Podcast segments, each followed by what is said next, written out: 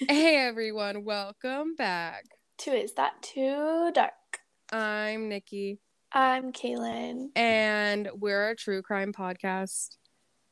And we took like a week off, but thanks for Not sticking with really us. though, if you think Well, about it, because we yeah. did upload Wednesday. We just didn't upload Sunday, you know. Things happen, life happens, but here we are, Here we are. back at it. And we have lots of news, I feel like. yeah. In my opinion, like three big things have been happening in the news yeah, in the past definitely. week and a half. What's the third thing? Because I have a couple of things. Well, let's see what you have and then I'll see I'll fill in the gaps Okay. where it's So needed. the first one, obviously, is that Brian Stupid Laundrie um officially like claimed responsibility for killing Gabby Petito. Apparently, allegedly, according to the FBI, in his notebook, he claimed responsibility. And it's interesting because they had already ruled his death a suicide, right? Gunshot wound to the head. They assumed that it was a suicide, and they later confirmed that that was the only possible thing that could have happened. Right. My confusion comes from this CNN article saying that the revolver was found in his backpack, the revolver that he used to kill himself. So I never heard that. it's just yeah it, i've seen it in a couple different articles. I'm not saying like that's for sure for sure what happened. I know the family and the investigators have been like pretty tight-lipped about it.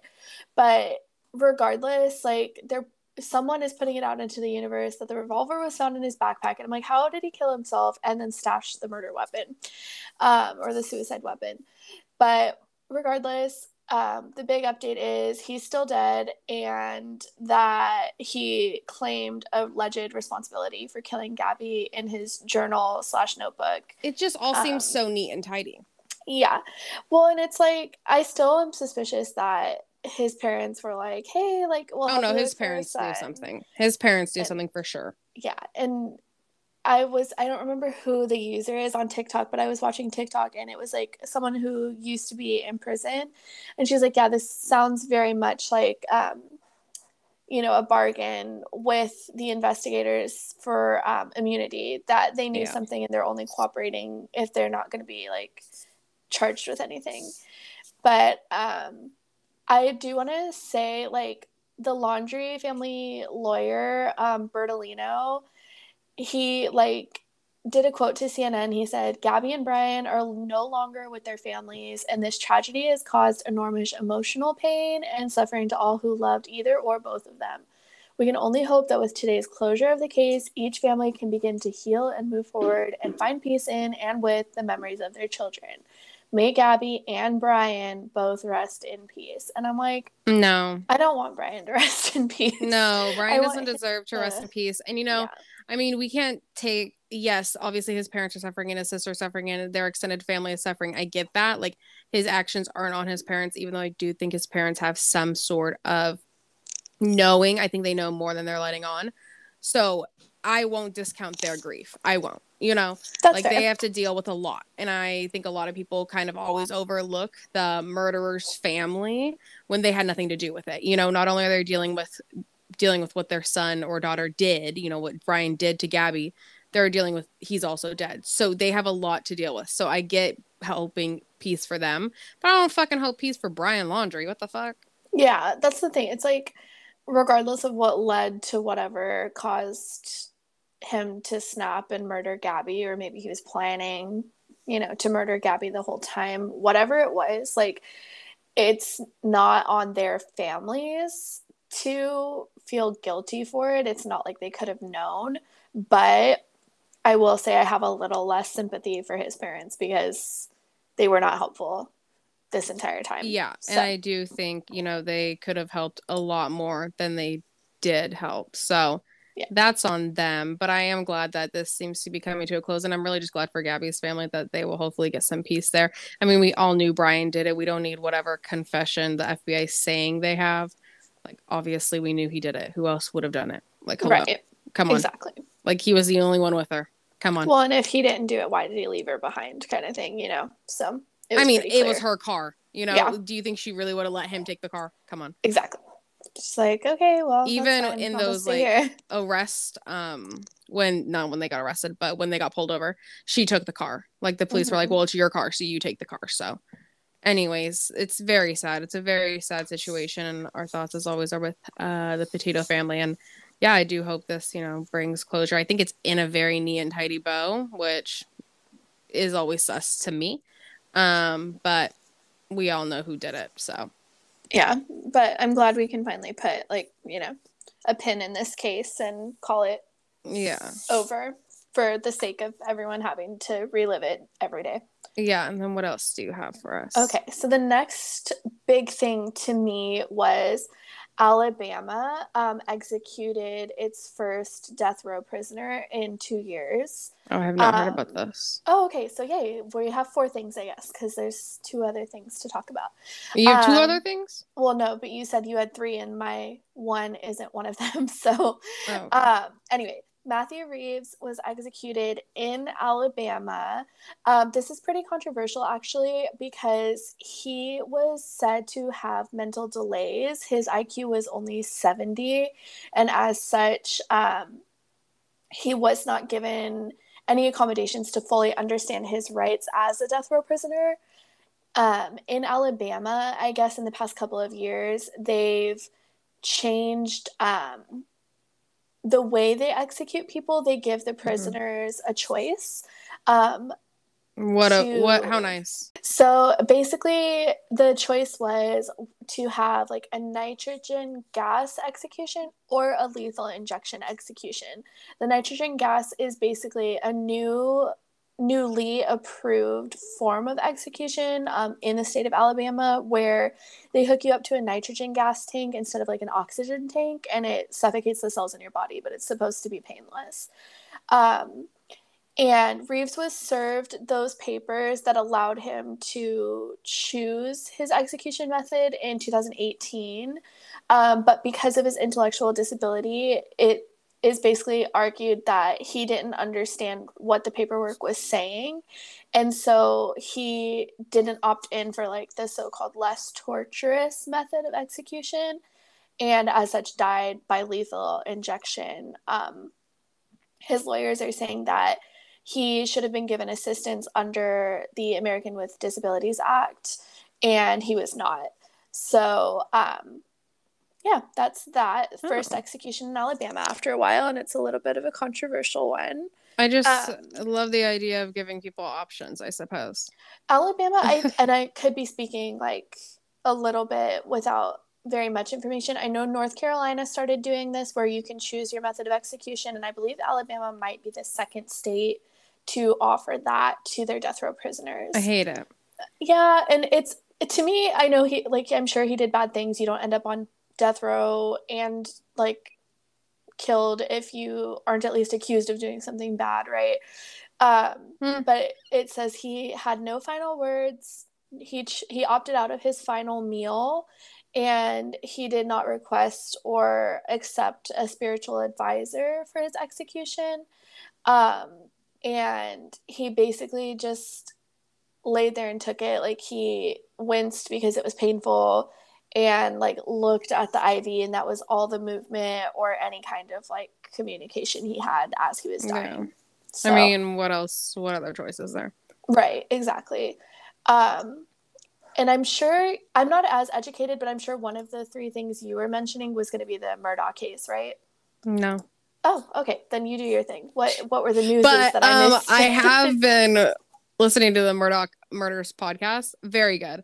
I'm there's so many episodes I'm like trying to catch up, but that is a case. Oh, that's a case. Oh, that's a case. Um I'm surprised you're not talking about Lauren Smith Fields. Yeah, I'm surprised that I'm not talking about that too. It, you're giving me the vibe that you don't know what I'm I have no about. idea what you're talking about. I'm are you kidding me? I I've mean, been... people are calling this literally the current Gabby Petito. Really? Like, yeah. So Lauren Smith Fields, um, it's blowing up right now because um, it's all very shady.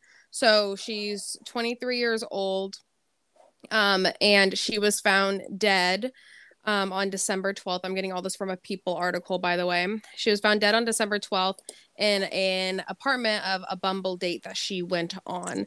And the Bumble match that she had is like a 37 year old white man. Um, and she was last seen with him, and he obviously called the police. And they're saying there's no foul play involved and they're um, classifying it as an accidental overdose. Oh, which... this is the one you were telling me about with the fentanyl, right? No, I don't think I've even talked to you about this. I think you have. But anyway, continue. Please tell us. Because I haven't talked to anyone about it. Everyone is like, yeah, that just doesn't add up. Um, he called 911 after realizing her nose was bleeding and that she'd stopped breathing. And the biggest thing that everyone is like really mad about is that the police literally said, the guy, the Bumble date, was a really nice guy and that there was no need to investigate.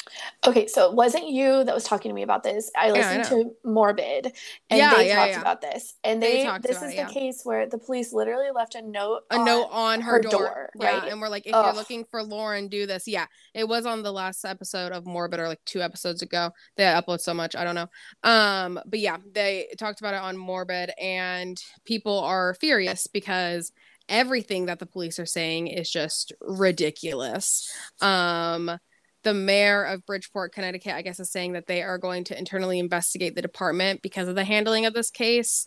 Um, because obviously, writing a note on someone's door and say, "Hey, if you're looking for this person, call the police," is ridiculous in its own right. Right? If that was the only thing here, that would be something to talk about. But on top of that, like nothing is adding up in this case, in my opinion. Yeah, no, I'm with you. And the police don't really seem to be taking any kind of proactive But there was fentanyl. They're saying um, died of acute intoxication due to the combined effects of fentanyl, promethazine, hydroxyzine, and alcohol, which like okay, yeah, it can be an accidental overdose, but there's fentanyl in it. So let's talk about that. Why right. aren't we investigating why this man had whatever drug this was? Why aren't we investigating this further? Why are we just saying, oh, he's nice? He seems like a good guy. And it's sorry, in my opinion, I do think this is racially motivated. She's a black woman, he's a white man. Right. And they met on a dating app, which nothing wrong with dating apps. That's how literally everyone meets everyone nowadays. But older people, I think, still have a weird, you know, thought about it. No, no. That's I, what I thought you were going to talk about. I, everyone's it, talking about it. I don't know why I like just actively ignored it, other than I am brain dead, but um, I mean, I'm yeah. glad you brought it up because I remember listening to Ash and Alaina talking about it, and I was like, "Oh my god, how are we yeah. doing this again after the Gabby Petito case?" Like, I mean, we're just looking for Lauren. Contact this number. Excuse me. That's so ridiculous to me. If you're looking for Lauren and a note on a door, which like, okay, I live in an apartment complex. If there's a note sitting on my neighbor's door for like four or five days, I assume they moved out, and I take the note down and I throw it away. You right. know what I mean? Because it's annoying. Like right. if you're their neighbor, it's annoying. It. I mean, maybe that's not what I should do, but that's what I do because I'm like, it's been five days. If it's still sitting on your door, goodbye. You obviously don't care about it. Like, it looks ugly to me. but I really do hope there is some justice for her in this situation because this is ridiculous.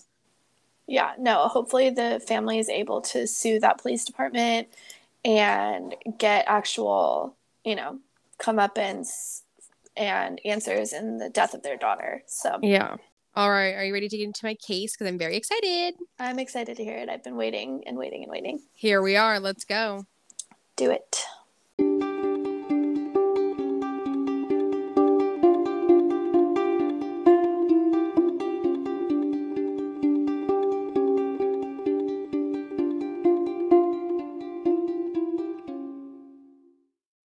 So I am going to talk about Aaron Hernandez. Daddy Hernandez. He's very good looking. Yes. um yes, he was very good looking man. Even like his high school photos, I'm like, this man is 35.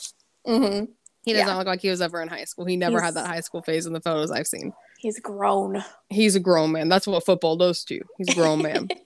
okay, so Aaron Joseph Hernandez was born on November 6th, 1989 in Bristol, Connecticut. Look at us. Connecticut all around. Two Connecticut's. Um, to Dennis and Terry Hernandez. That he was their second child. He has an older brother named Dennis Hernandez Jr. Um, I've seen him called DJ and Jonathan, multiple other sources. I'm gonna call him Jonathan because he published a book titled The Truth About Aaron under that name. So I'm assuming that is what he prefers to be called. Hmm. Dennis and Terry not a great relationship. Were not relationship goals. Um, Aaron would later say he remembered his mother kicking his father out on multiple occasions, but they always worked it out.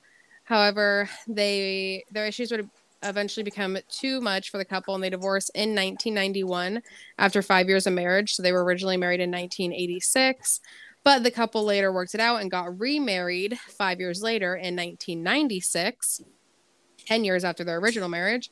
Dennis was known to be the anchor of the family. He was really the rock. He was, you know, typical man of the family.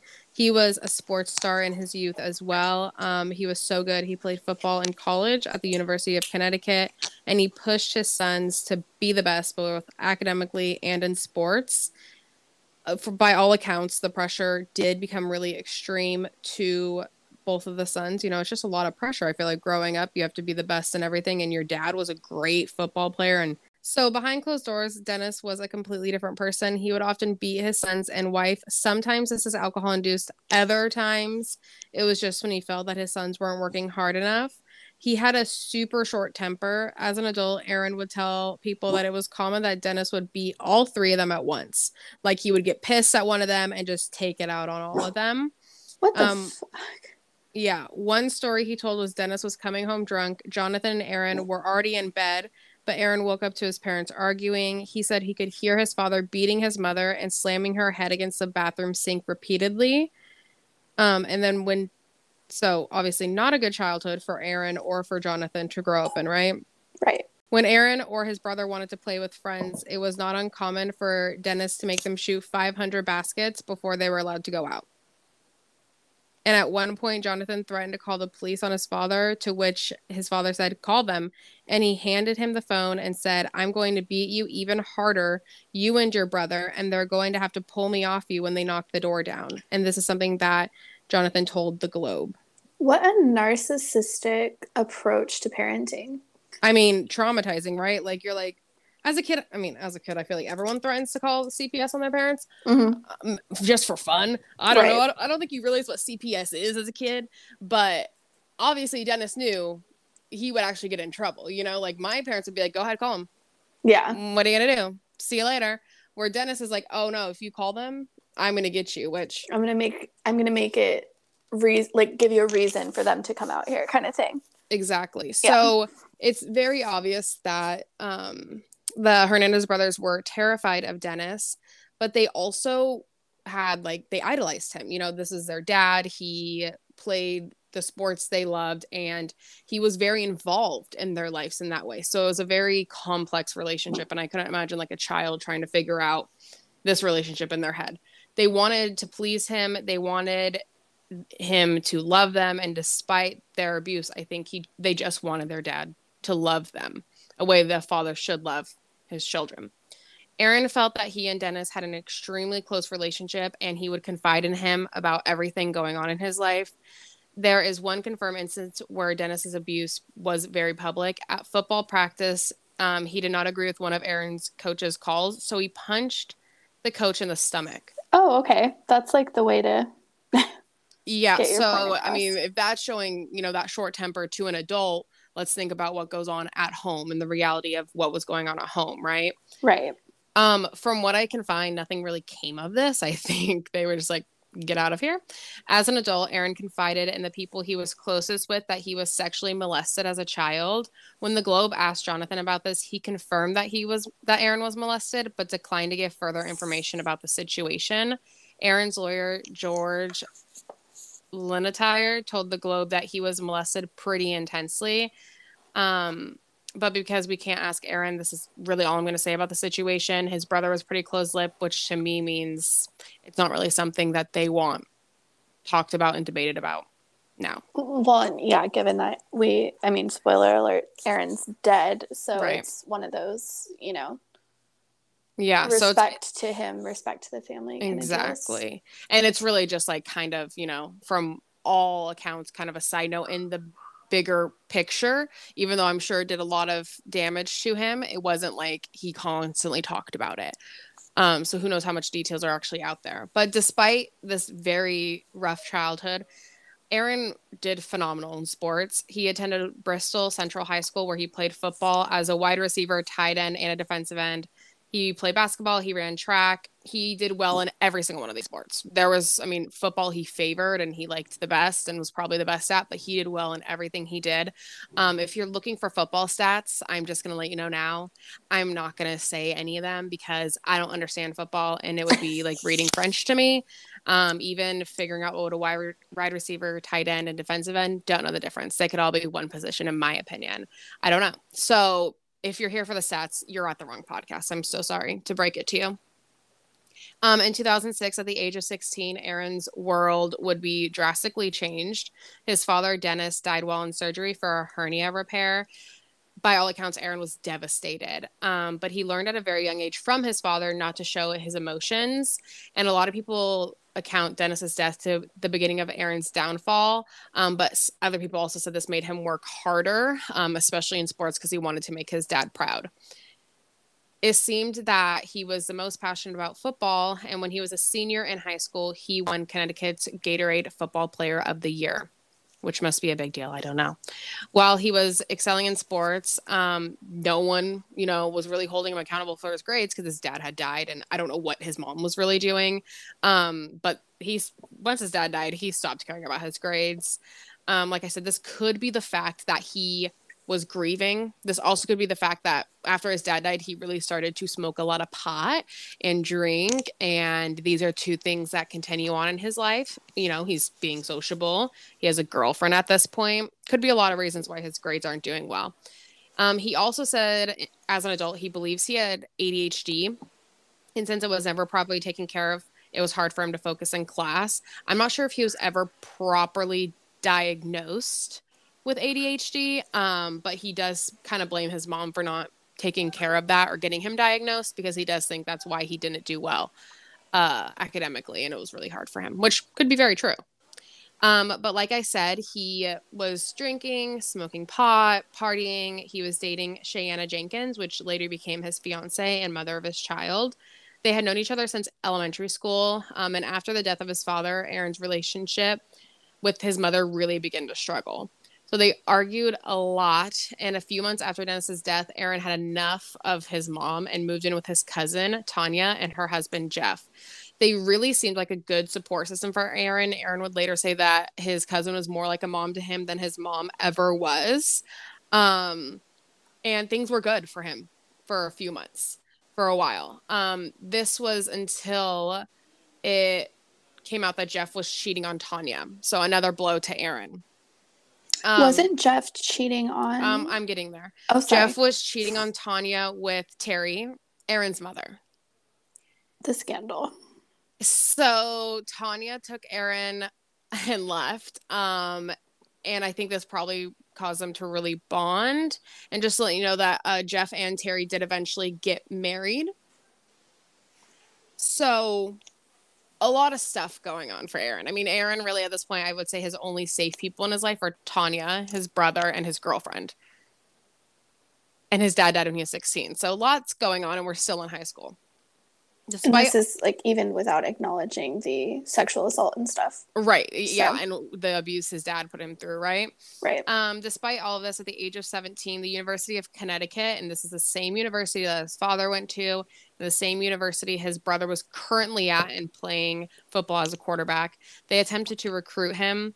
He was not super into the University of Connecticut, um, but he did feel an obligation to his family. So he originally did accept the offer.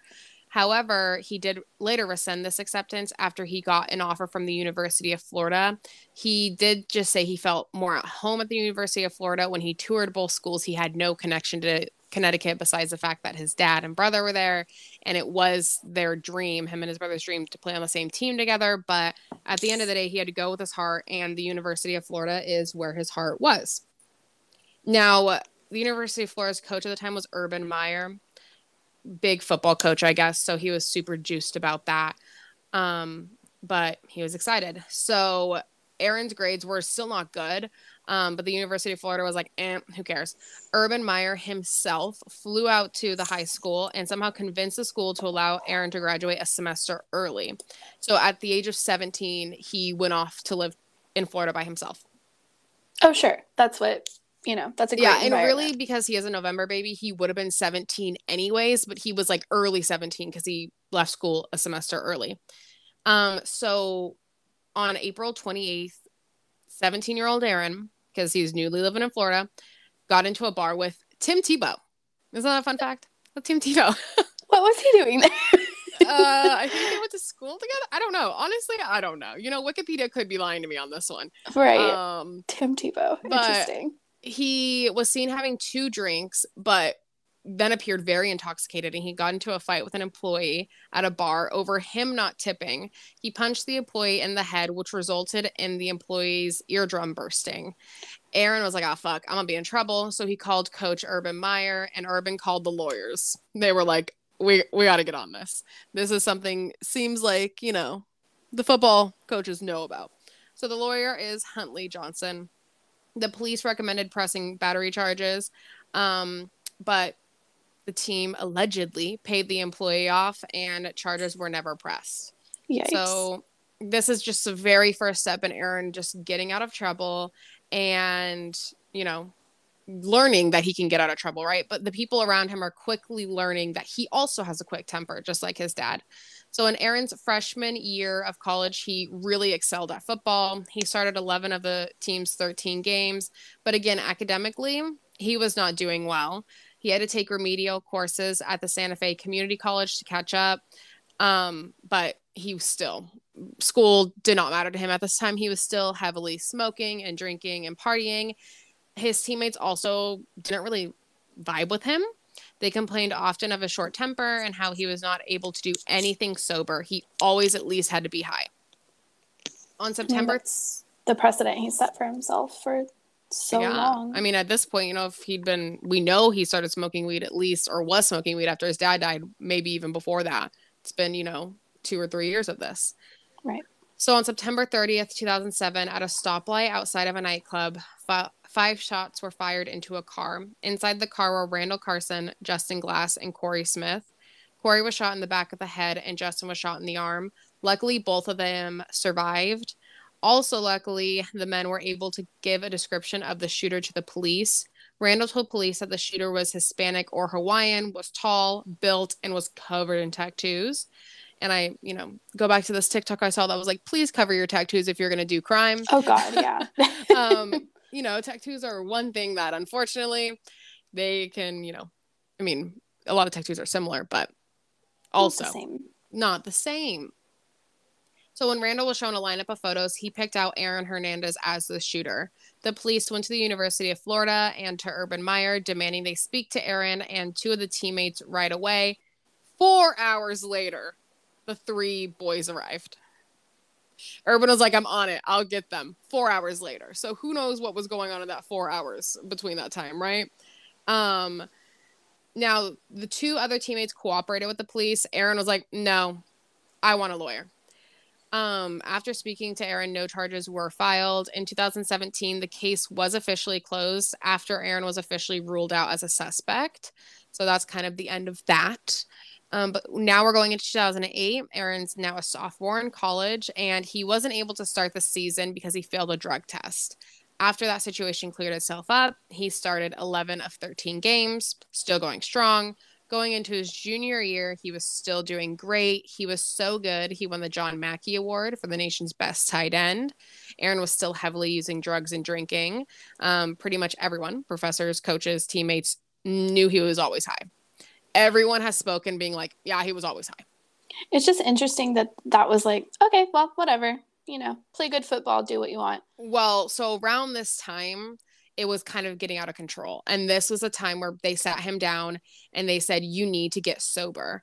Um, Aaron was like, I don't have a problem. You have a problem. So um, I'm not, I'm, I have no issue to, I have no reason to get sober. So the coaches were like, Okay, you either get sober or you don't play football for your senior year, which senior year, you know, was a big deal. It's your last year. It's also after that, you can go into the, well, you could go into the NFL, I guess, once you turn 18. But in college, you know, that's when the offers are going to start coming in, right? Like, right.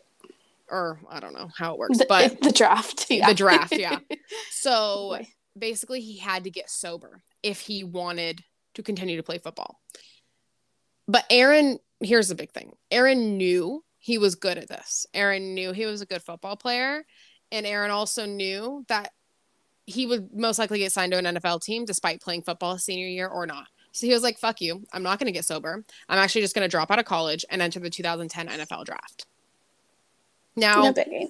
I guess it's it's not like you can just enter the draft. Um, I guess it's kind of hard to enter the draft. This isn't like um, going to the military where they'll take anyone.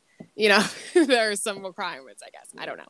Um, but the draft was looking into Aaron and they realized he had quite a history of run ins with the law and his college team dropping him.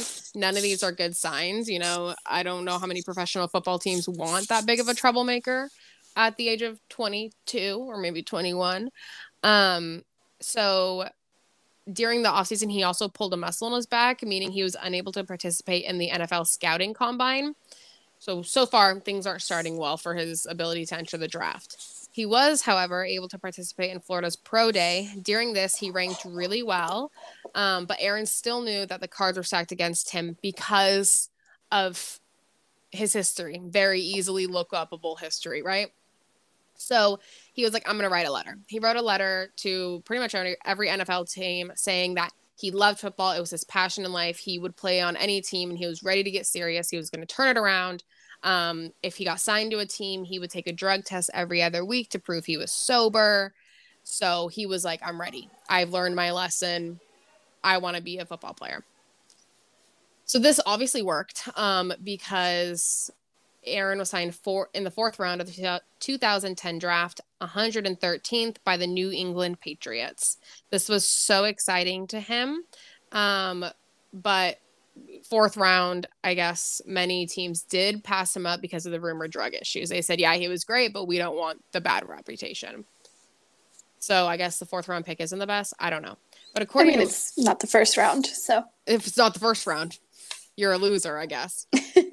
um, according to Wikipedia, on June 8th, 2010, the Patriots signed Hernandez to a four year, $2.37 million contract that including a signing bonus of $200,000. The terms of his contract limited Hernandez's signing bonus to $200,000, which was less than half of the signing bonus received by the Patriots' fourth round pick, um, Steven Grotaus- Grosowski, in 2006. The Patriots declined to give Hernandez the expected $500,000 signing bonus as a precautionary measure. To compensate for the smaller signing bonus, he received a contract that included a series of roster and workout bonuses up to an additional $700,000. If Hernandez reached all bonuses and escalators, he would receive an annual salary comparable to a third rounder, but would have to walk the straight and narrow line to do so. End quote. So if that means anything to you, there's that. so he was getting paid good money, but also the Patriots seemed to understand the risk of taking him on. Um, that's what I got from all that. But I did want to get a little bit into money there. Um, Aaron started the 2010 season as the youngest player on an active roster in the NFL. At the end of the season, the Patriots ended first in the AFC East with a 14 to 2 record.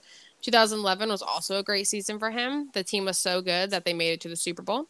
The Patriots lost, however, to the New York Giants 21 to 17. Um, but in that game, Aaron caught eight passes for 67 yards and made a 12 yard touchdown reception. So look at me, football pro. you have no idea what you just said. No, no, but it seemed it, it. I saw it was good, so it must be good. Big man ran fast. He ran fast. No, they lost, oh, they didn't. but he still do did good. Yeah, good did work. sports. Good Great try. job. He did sports. On July 16th, 2012, 29 year old Daniel Jorge Correa Day. I'm so sorry for this. I'm so sorry. Um, Correa de Abreu, maybe? A B R E U. We're going to try our best. Yeah, I think so. And 28 year old, and this one's even worse. I'm so sorry. Sofrio Texeria Furtado is what I'm going to go with. Were killed after gunshots were fired into their vehicle. Witnesses would tell police that they saw a silver SUV pull up next to the victim's car, heard racial slurs being yelled. Then someone in the silver SUV shot into the car five times, killing both occupants. When police looked at surveillance footage in the area, they saw Aaron Hernandez getting into an argument with these men prior to their murder. The footage showed Aaron with his friend arguing with the men and following them out of the bar. So, of course, Aaron becomes police suspect number one. This is one of the first times, you know, I've heard of security camera footage working. So, that's great. Not good for Aaron, but good for the police. Um, however, there was no physical evidence linking Aaron to the car. Um, he doesn't even own a silver SUV. So the police were like, well, there was no rentals in his name. He doesn't own the SUV. His friend doesn't own an SUV. He must not be a suspect. They might have just got into a fight. The 27th of August, um, this was, you know, a month later, the Patriots signed Hernandez to a five year, $39.58 million contract with an extension that includes 15.95 million guaranteed and a signing bonus of 12.5 million. The 12.5 million signing bonus was the largest signing bonus ever received by an NFL tight end. His 40 million dollar total was the second largest contract extension ever given to a tight end. Hernandez gave $50,000 of that bonus to a charity named of his named for the late wife of a Patriots owner. End quote. Again from Wikipedia. Thank you for that. So he is rolling in the dough. He's rich. He's doing great. He feels unstoppable. As most young um, 20s do. Yeah. And, you know, life is good for him. He actually got engaged to Cheyenne and they had their first daughter, daughter Avielle. Um, so things are going good for him. You know, things seem to be getting better. You know, he had a shitty childhood, shitty teenagehood, but it looks like he is living the dream, right? In February 2013, Aaron and his friend Alexander Bradley were spending the night at a strip club. Woohoo! In Florida, though, ew. what all good dads do. No, New England Patriots. Where's that? I don't think he was in Florida at that point.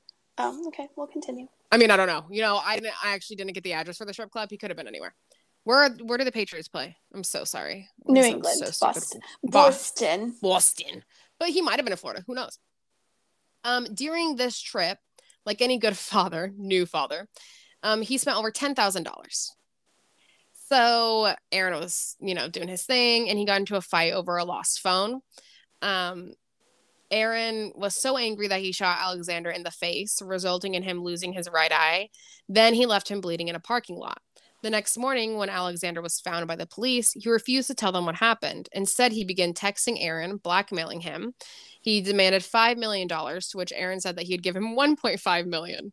I mean, we're debating. This is Shark Tank here for a lost right. eye. Um, Alexander then countered with 2.5 million, and instead of replying, Aaron got his lawyers involved. Alexander did finally settle in 2016 by the amount that was never disclosed. Um, and none of this, none of the story came out until Aaron's trial when Alexander was on the witness stand. But timeline wise, this is what's happening for him. So fast forward again to June 17th, 2013. The body of 27 year old Odin Lloyd was found by a jogger. Odin's body had gunshot wounds to the, his back and chest. Odin was Aaron's brother in law. So it's Aaron's wife, er, Shayna, Shania, her fiance, I guess, um, sister. It's her sister's partner. So kind of a brother-in-law. Would gotcha. become a brother-in-law. Mm-hmm. Odin was also a football player and he was very talented. He wasn't in the NFL yet, but if he would have continued to live, that's where he was going. His body was found a mile away from Aaron's home. At the crime scene, the police saw tire tracks and footprints. The police also had security footage from a nearby building and were able to talk to night shift workers in the area. While looking through Odin's phone, police found many texts from Aaron, which now placed the pair together the night before. So the texts were kind of giving a timeline of the night. It showed that they were making plans. Um, so the police were like, great, he definitely saw him. When the police questioned Aaron, though, he was like, I don't know what you're talking about police wasted literally no time. They were like, You do know what we're talking about. They searched Aaron's home the next day. They took all the security camera footage um, of Aaron's, you know, big fat mansion to get a better idea of what happened the night before. Aaron, you know, not super smart, didn't delete any of this footage. Good for the police, not good for Aaron. So the security camera footage from Aaron's house showed his friends Ernest Wallace and Carlos Ortiz arriving on the 17th of June around midnight. Again, father of the year like I would be pissed if I was Shania. Sh- Shania. I've said her name 15 different times. And you know what? Cheyenne. In all the videos I've watched, they said her name like three different times too. I think it's Cheyenne. Say it again. Cheyenne. Cheyenne. I think that's actually how it's said though. So yeah. I'm so sorry to her. She's gone through enough. Um, but his friends arrive around midnight. The text from the three of them have them discussing a meeting, but the meeting was never into more detail. At 1:09 a.m., the three leave Aaron's house in a rented silver Nissan. Weird that he's renting a Nissan when he has multiple of his own cars in his own garage. but okay. And it's like a Nissan Altima. Okay. I'm sorry, this big man in an Altima. In an Altima. And it's me? like, how much money do you have? You're at your house. I know you have your own cars. But okay. Um, at some point, or at this point, Aaron starts texting Odin to see if he wants to hang out. Odin was hanging out with his other friends, but he was like, sure, um, I'll come hang out with you. Now, this is like, I want to say it was like a Monday or a Sunday. Like, none of y'all got anything to do the next day, but they're going out. They're on the town. Um, so he goes to hang out with Aaron, Carlos, and Ernst. Gas station security footage catches Aaron buying gum around 2 a.m. and then they go pick Odin up. At 3 a.m., Odin texts his sister, Do you know who I am with? His sister responds a few minutes later saying, Sorry, my phone died. Odin then responds, NFL. So that conversation doesn't make a lot of sense, right? You're, I mean, yeah, no, there's nothing. If my brother texts me at 3 a.m., do you know who I'm with? First of all, I'd be asleep, or depending on the day, I guess if it's a weekday, I'm up. But I would be like, no, how the fuck would I know who you're with? Like, uh, I'm not even with you, you know? But at 3:30, the security camera near where Odin's body is found shows a silver Nissan. The employees working nearby say they hear three to four pops. Then uh, Aaron arrives home a few minutes after the shooting, most likely happened, gets out of the car alone and with a gun in his hand. I mean, like literally, he's just walking around in the security footage with a gun in his hand, very clearly in his hand like he's carrying a mug of coffee. Like it's crazy watching this footage. Well, he's at his own house though, right? So right. there's no reason to like holster it or hide it because it's his own property. And like Still weird. before, he thinks he's invincible. Yeah. So why would the police need to access his information? He said he didn't do it. He's Aaron Hernandez. It's yeah. fine. It's like 3 30 a.m. So. though, and you're just walking around with a gun. Like, okay, weird flex there. um, so the police checked the tire tracks, of course, at the crime scene, and guess what? It what? matched with the silver Nissan Aaron was driving. No way. The, the shoe print also matches shoes Aaron owns. A bullet casing was also found in the dumpster nearby, as well as the gum that Aaron purchased at the gas station. Aaron's DNA was found on the bullet casing, and the bullet casing matched Aaron's gun and wounds found on Odin's body. So, smoking gun literally for Aaron. On June 26, Aaron was arrested and charged with first degree murder, as well as five other gun charges. This footage is, I don't know why it's so funny to me. Like his hands are completely underneath his white t shirt he's wearing. I'm sure everyone has seen this. I'll mm-hmm. post a picture on our Instagram post. And he's in handcuffs. And I'm like, why are you, why are you underneath your shirt? Like, I get, I think he wasn't trying to make a scene, but also like it's more obvious to me that you're handcuffed when your hands are under, like your arms are in your shirt, like right. a child that's cold. Yeah. Um, Carlos and Ernest were also arrested and charged as accessories to the murder. Obviously, the media blew the fuck up. They were like, I mean, everyone was all over this. Um, the New England Patriots quickly dropped Aaron as a player because he did not finish his contract. He had to forfeit his salaries from 2013 on. Within hours of his arrest, the Patriots stopped selling Aaron's merchandise and gave refunds to thousands of people who owned his jersey. Wow. Isn't that crazy? And I think there was also um like this was literally day one of the arrest. Like they wasted no time. And also there's videos of people burning his jersey. There's no way that like any remaining jerseys of his aren't worth oh, like I'm they have to be worth right so now. much I money. need to know. Okay, I'm gonna keep going, but you look yeah. this up. Um so now, all, with all three men in jail, police begin looking for the motive. Police found surveillance cameras from a club that showed that two days before Odin's murder, Aaron, Carl, Carlos, and Ernest were arguing with Odin. The argument was suspected to be about money Odin owed Aaron over weed, which, like, are you kidding me? How much money do you have, Aaron? Like, if that's the motive, come on. Um, Aaron pled not guilty to first degree murder. Aaron's lawyers did their best to defend him, saying he did not believe he murdered Odin, but believe he has something to do with it. So he's like, I don't think he pulled the trigger, but I do think he was there and knows what happened, which is an interesting stance to take, I suppose. Um, Aaron was found guilty of first degree murder in 2015 without the possibility of parole. But the one thing the police have never found is the murder weapon. Security footage, however, shows Cheyenne carrying a box out with the trash after tech showed Aaron telling her to do this. And this is again at their home. When she was questioned during the trial, she said she didn't know what was in the box and thinks she threw it away in the dumpster. Um, I just listened to Aaron, which I think shows a lot of how their relationship was, right? Like, he just texted her, "Hey, throw this away for me," and she didn't even question it. She says she doesn't look didn't look in the box, and that's it. And she stood by him the whole time. Like everyone in her family was like, "Are you kidding me?" He obviously killed Odin. She was like, "No, he didn't." And she still stands by his side to this day. If you watch the Netflix docu series, like it's very clear that she very much is so in love with him and I think stood by his side no matter what. I mean, there was times where he apparently cheated on her in their relationship and she stood by him. And I think I feel really bad for her. Truly. I think she's a victim in a lot of this too. Absolutely. I don't know if he gaslit her or what, but she is so still by his side to this day. Um, did you find out about the jerseys? I did. So, um, just regular like jerseys, not signed or anything, are going mm-hmm. on average for about 350 to 450 dollars. That's like the average just on eBay. Yeah. But if it's signed yeah. and autographed Aaron Hernandez, especially if it's like a Super Bowl edition jersey, um, 5800 is the low end.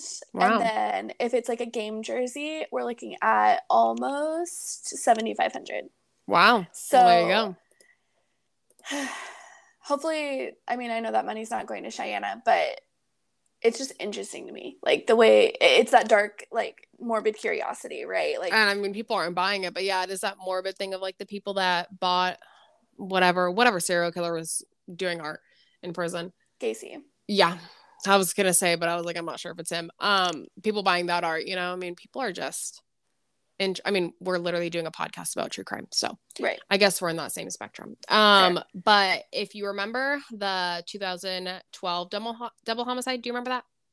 Yes, yeah. He was charged with these murders um because what was found out is remember the car they were like Aaron doesn't own it. He couldn't have done it. It was his aunt's car. Um and they found it in her garage I don't know why they never looked. And she was actually charged too because she never came forward and said it was her car. I think all those charges were later dropped. And actually, it's really sad because she was battling cancer during these trials. And I mean, I know what, you know, but she was like, what, how was I supposed to know? I mean, I gave him my car. That's all I knew. Like, right. I mean, everyone, it feels like, it feels like everyone in Aaron's life was big enablers. But at and, the same time, it's not like he was like, "Hey, I'm gonna go kill right. somebody. Let and me borrow your like, car." It's under the assumption too that she was watching the news and knew all this was happening, and under the assumption that he told, she told, you know, Aaron told her, "Hey, by the way, I got questioned for this murder." You know, um, but he was later acquitted. Um, his two counterparts, Carlos and Ernest, were charged with accessory to Odin's murder and were found guilty and sentenced to four to seven years in prison. So now he's in prison. It's reported that Aaron adjusted super well. They said he was the calmest he had ever been. Um, however, he was known to do drugs, and it seemed that the prison staff just kind of turned a blind eye. So he was still smoking weed, still doing his thing. Um, something else he did was a drug called K2, which has been known to cause psychosis he spoke to his fiance twice a day, reconnected with his mom, and was even able to see his daughter from time to time. So all seems to be going well. He gets acquitted for that 2012 crime. All in all, um, Shanna was saying that like he was really in high spirits. Things were going really well. He was hopeful that he was going to get um, released for Odin's murder because he got released for the other double homicide. And remember, she still thinks he's innocent. So hopes are high right now. Um, on April 19, 2017, at 3:05 a.m., correction officers found Aaron hanging inside of his jail cell. He was pronounced dead at 4:07 a.m. Inside his prison cell, cardboard was wedged underneath the door to make it hard for the officers to get inside. There was a drawing on the wall done in Aaron's blood of a pyramid, all-seeing eye, and the word Illuminati under it.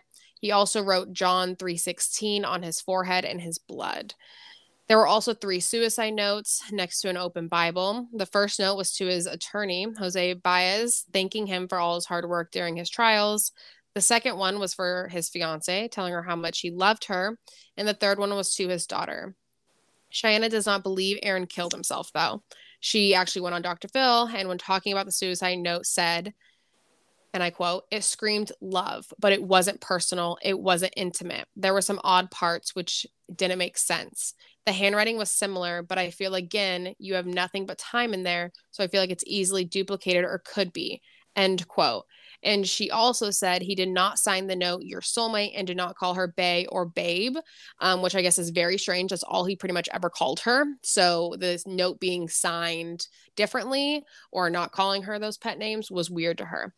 She also told Dr. Phil that in her last phone call, he seemed very happy. He was just acquitted and believed his appeal was going to go his way. Um, and she just, all in all, says she doesn't know what to believe. And she does still believe that Aaron is innocent of every single crime he's been accused of. Part of that seems like she's being willfully blind, but also like you know the stages of grief with the denial and everything but if it genuinely doesn't read as something he would have written to her then i think yeah. it's good that she was like hey you know something seems off but if we're thinking about it too what if he was high at the time right or Could well yeah be weird because k2 is like a synthetic cannabis mm-hmm. um. So it's not like he, you know, if he didn't realize it was associated with like psychosis or whatever, it's not like he would know to like lower his dosage because if he's used to smoking as much as he was and yeah. all that. Well, and so. who knows the quality of it in prison? Come on. Right. um, so let's briefly, I don't think we could talk, you know, be in this episode without talking about the rumor that Aaron was gay. Um, Dennis SanSoucie knew Aaron throughout middle school and high school and claims he and Aaron had a sexual relationship starting in middle school and continuing into high school. He said that he and Aaron did not want people to know that, and they were both okay with being in a secret relationship. Dennis never shared this relationship with anyone until he told the Globe about it after Aaron's death and said he would have Aaron's approval to tell the world. Cheyenne told Dr. Phil that when the rumors that Aaron was gay began, she straight up asked him because these weren't just like, oh, post death rumors. These rumors were happening while he was um, alive. And he was like, no, adamantly denied it. Um, and she says that she does not believe that Aaron was gay and doesn't really know how the rumor started. This Dennis person was also on that Netflix um, docu series, and it's interesting because he doesn't come out with it until after he died, which to me kind of screams that you just want like five minutes of fame. Right, like um, let me um, attach myself to yeah. this. And to me, it's like again, like the molestation thing. It's not really something I want to talk too much about it, but I feel like it needs to be mentioned. Um, but whether he was gay or not that doesn't change the fact of anything that happened right? He right. wasn't an out gay man so i don't think it's fair to really speculate and i don't think it's helpful to anyone to speculate. But i feel like i had to mention that. Um, no i think it's definitely part of his story so. Yeah so now we're going to get into his death um post death and cte and everything like that so Aaron's death was officially ruled a suicide by hanging. His family donated his brain to science, specifically Boston University. Anne McKee is the head of Boston University CTE Center. CT is chronic traumatic encephalopathy. Encephalopathy. Yeah, that word. mm, you would think I didn't have a college degree. A progressive and fatal brain disease. A person develops CTE after sustaining repeated brain injuries such as concussions, Many people who have CTE will then develop dementia, and a person with CTE has difficulty with impulse control, decision making, inhibition of impulses for aggression, emotional volatility, and rage behaviors. Many athletes, specifically football players, suffer from CTE. And Anne after studying Aaron's brain, said that he had stage three CTE, which has not ever been seen in someone under 46. She also said he has one of the most damaged brains she has ever seen. Um, his brain had significant amount of damage to the frontal lobe, which controls decision making and behavior. And said in this age group, he's clearly at the severe end of the spectrum.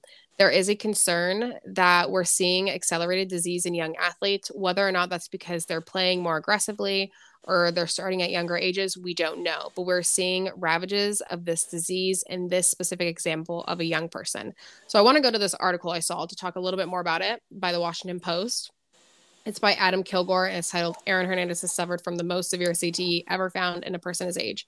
So I want to go into just a little bit more of what they found. Um, I think it's super great that they donated his brain to science though, because he was so young and they don't obviously get to examine young brains like this that often because most you know 26 year olds are still, to have your right you have to be dead examined. to have your brain examined um but i'm going to pretty much quote directly from this article because this article i read was so fantastic so at a conference mckee flipped through slides comparing sections of hernandez's brain with a sample without ct so like same age brain but healthy Hernandez's brain had dark spots associated with tau protein and shrunken, withered areas compared to immaculate whites of the other sample. His brain had significant damage to the frontal lobe, which, like I said, impacts a person's ability to make decisions and moderate behavior. Hernandez also had a genetic marker that makes people vulnerable to certain brain diseases and could have contributed to how aggressively he developed CTE. It's just interesting because CTE can only be diagnosed like after like postmortem, right? And yeah. we know there was I don't remember what the movie was called, but there was like a, a box office movie about football players and brain damage and concussions. Mm-hmm. And we still don't have safety measures. We don't have like you told me earlier he got hit so hard in the head that he had to be taken away by ambulance from the field. Like they could not wake him back up on the field. Did I tell you that? Uh, I thought so because he had like that not, brain. Not in this podcast. Okay, well, anyway, he had. I know maybe it was from the documentary because I got very upset. No, I think that's. Case, but I think that's true. I just didn't mention it, but I mean, we know that he has brain damage, and actually, to so I'm going to go a little bit more into what they found. Um, so Medical examiners delivered Hernandez's brain weighing 1,573 grams to their lab. From the outside, it looked very typical. So it looked normal, didn't look like there was any damage, no lesions, no bruises, no abnormalities. When they sliced the brain into sections, this is when they discovered all the damage. So the ventricles were dilated in response to the brain shrinking. Researchers determined that Hernandez had lost brain tissue. Membranes that were supposed to be firm had grown thin and gelatinous. McKee said there were abnormalities, large holes in parts of his brain. The hippocampus, which plays a key role in memory, had shrunk. The fornix, which also contributes to memory function, had atrophied. The frontal lobe, which is responsible for problem solving, judgment, impulse control, and social behavior, had been pockmarked with protein. The amygdala, which produces emotional regulation, emotional behavior, fear, and anxiety, had been affected. The temporal lobe, which processes sights and sounds, showed significant damage. So, together, the conclusion was the findings were super unusual with an individual this age. We've never seen this in the 468 brains except in individuals over, you know, 46 years old, like I said. So, this, I mean, can you imagine all that in one person's brain? No. And I, if it wasn't this that killed him or this that took him down like the suicide there's no way he would have lived like a long life not a productive one not one where he you know was able to make decisions or regulate himself even outside of football or outside of the crimes well, like there's no way and i think too i mean this helps you understand a lot of his behaviors and could help you understand his suicide as well you know this right. impulse he could have been sad for one second and decided to do this right. um and actually of the um so, this research center has discovered CT in more than 100 former NFL players, and a handful of them actually did commit suicide. So, unfortunately, a lot of football players that have been diagnosed with CTE do later commit suicide. Um, but yeah, this is one of the most damaged brains they'd ever seen. Like I said, pretty much all this is quoted from the Washington Post. I actually am just reading the article right now, which is why it may seem a little like all over the place. Um, great article though. I was yeah. shocked. Like literally when I started reading it, I was like, I can't put this all into my own words. I just need to direct quote it because I think this shows so much more than, you know, his whole I would just like to know what his life would have been like without all the severe brain damage. And I think a lot of it was probably from the field and, you know, playing football and all the damage he had gotten both from playing since he was like eight years old to an adult. And also what were the effects of all the drugs he was taking on his brain that was already so prone to damage, you know, and already had so much damage. Well, and that's the thing, right? Like he couldn't have known that this was what was going on with him, like biologically, but right. the impulse control mm-hmm. already was weakened, and then drugs weaken your impulse control, and I don't know, and then all the trauma from his childhood, like mm-hmm. I could not like knowing all of this now. There's I can't expect that anything else would have happened for him in his life. Like this is exactly what he was pushed towards. Yeah, sure. and while re- to kind of close this out to research this, I did watch a lot of YouTube videos, went on Wikipedia a lot, um, went on the Washington Post, Rolling Stone, Boston Globe. Um, but after researching all this, like obviously I knew a decent amount because I watched the Netflix series and I've watched other videos on it, but it made me like probably feel the most sympathy I've had for a killer before. Oh yeah, Like definitely. so much sympathy for him and it just seems it's so sad. Like he had everything you know as an adult. Like he had the opportunity to excel and be so great, but unfortunately, I think he already had, you know, a bad start to life with the abuse he lived through and then his coping strategies weren't the best and then the brain damage that he was it just became a perfect storm we'll you talk about nature versus- nurture. our you know, favorite debate like, our favorite this debate is this is one of the very few cases where I see both. Yeah. You know, like yeah, playing football is a precursor to having brain injuries, but it's also what he was pushed to do by his father. Like, be good at sports, be a man, be a man's man. yeah And when you're in an abusive household, when you're hiding your sexuality, when you're pushed to do something that you're good at because you're big, it's not necessarily all nature's fault, you know? Like yeah he was set up for these things. His brain definitely took a big part of the, the hits, but well and the findings found too that her his brain already held those like um precursors were getting brain damage was a lot easier like Right. the, he they already had that so that already like you're kind of born that way um Yeah. but yeah i mean who would have who knows what would have turned out to be aaron hernandez if these things didn't happen even if like one of the elements was missing right even if he didn't have all this brain damage what would have happened i feel like he would have still been very angry but i don't know if he would have murdered someone for owing him a little bit of money right. Yeah. Because like I mean, 100 percent he murdered Odin, um, and probably the two other men as well. So all that seems to be clear and firm, and I think everyone is there. But I think once you do all the research, it becomes like very sad, and I could see why after you know, um, Cheyenne is seeing this. I have said her name 15 different ways. I'm very aware, but um, after her seeing this, I could see why she has that like steadfast. He's innocent. Um, because I wonder if this was all came out at court, say like we, you could somehow study someone's brain without them being dead and having to cut it up into pieces. I wonder if his sentence would have been different, knowing he had all this brain damage. Like if Right. you could somehow see that, right? Right. Just to play Yeah. devil's advocate, because you could plead insanity that way. You could play insanity. You could play uh, plea mental deficiencies. Yeah. And I mean, we just talked about Matthew Reeve at the beginning in Dark News, right? He was mentally deficient and that didn't affect his case. It was still, okay, well, you still had enough capacity to figure out how to kill somebody. So you're being held accountable for those actions. Yeah. But in this case, his brain, they said it was the worst out of the f- almost 470 that they had seen At you know, 26. at tw- yeah tw- 26 27 years old like yeah. He's lived his brain has lived almost 80 years longer than his body basically I mean, they were saying that they have not seen his most damage unless someone else is CT at the age of like 50. right So double the age of what he was, right? I mean, he's 27 when he died. Overall, I mean, I was really sad by the time I was finished researching this. This also, I researched this all in one go. Like once I got in, I couldn't stop. oh yeah this Um, is definitely one of those cases This is definitely like one of my favorite cases. I think my favorite case I've ever researched. So that's big that's big for you I know. But I think that's all I have to say about it. It's sad. Um, it's sad for everyone involved, not just for him, but it's sad for everyone involved. And I'm I am so glad they donated his brain to science. Like I think that is so great. And I think it's gonna help so much with the research of CTE and just brain damage in general.